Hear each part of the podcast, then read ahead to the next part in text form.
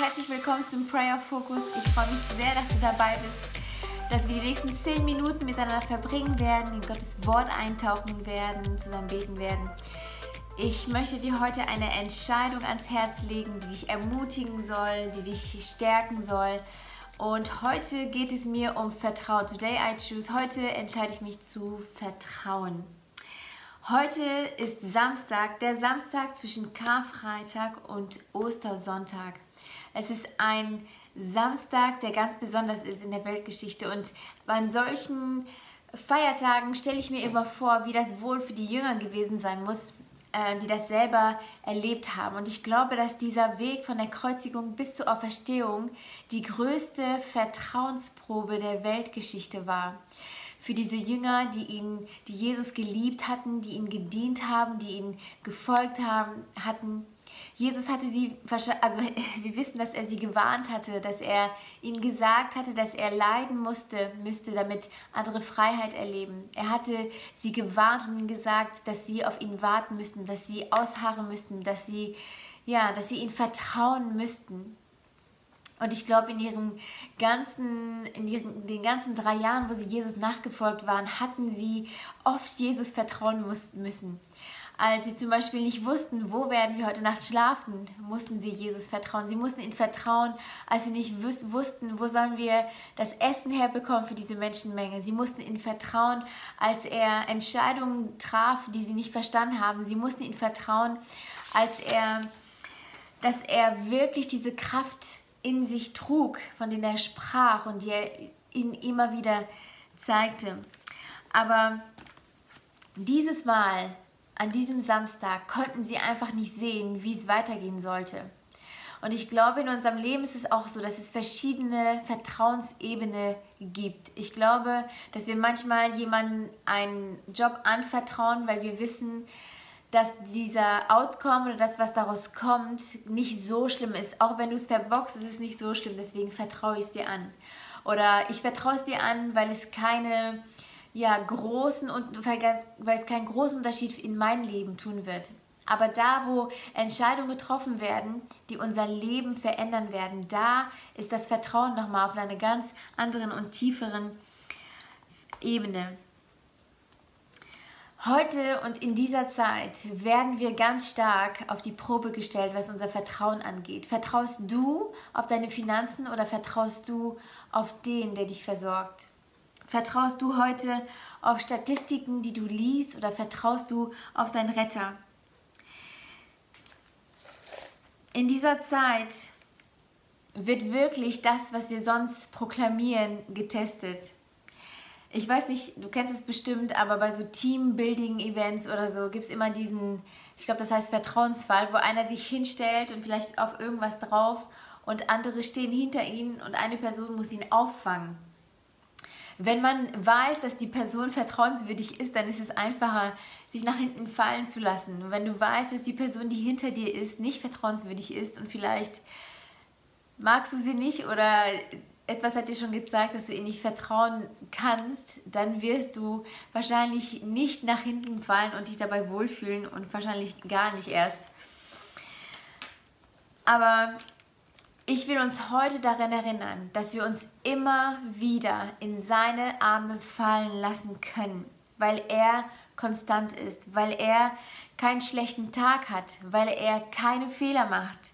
Und jedes Mal, wenn wir uns auf ihn verlassen und uns entscheiden, ihm zu vertrauen, fängt er uns auf in seine Hand wir müssen uns jetzt entscheiden in dieser Zeit, gerade wo du bist, in der Situation, in der du gerade stehst, musst du dich entscheiden, dass du ihm vertraust.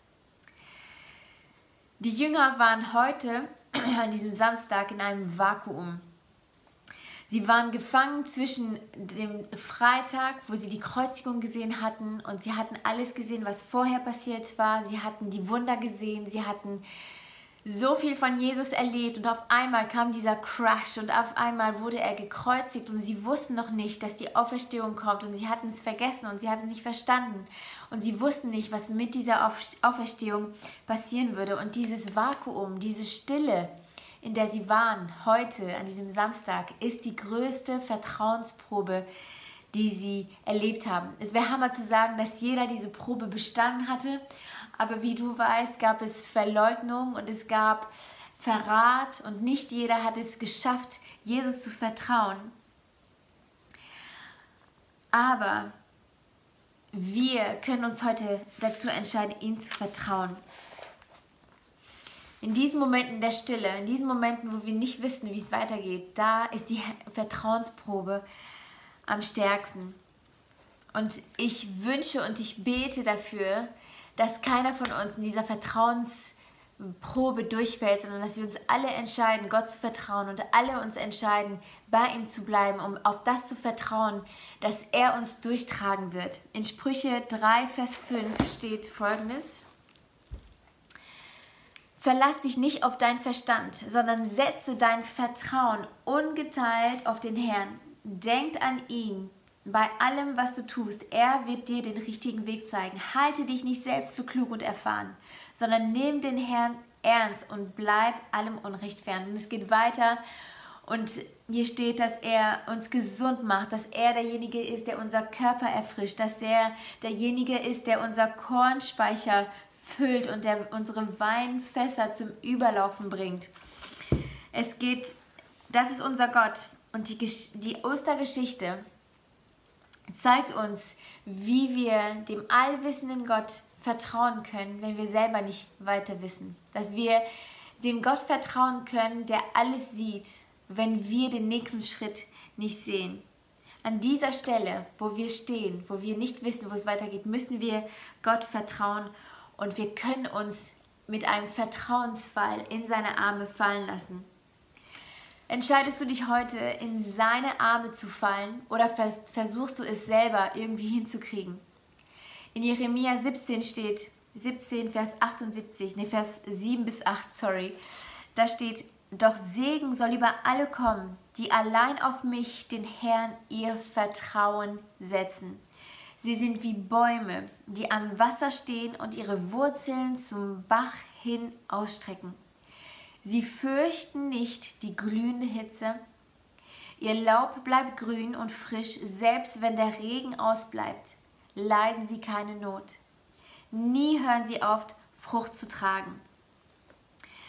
Was diese Stelle in Jeremia uns sagt, ist, du kannst dich auf Gott verlassen. Du brauchst nicht auf die Wirtschaft zu gucken. Du kannst deine Wurzeln in ihm schlagen und du kannst in deine Wurzeln in Gottes, Tiefe, in Gottes Liebe so tief einschlagen, dass du dir keine Sorgen machen musst, weil er derjenige ist, der dich versorgt.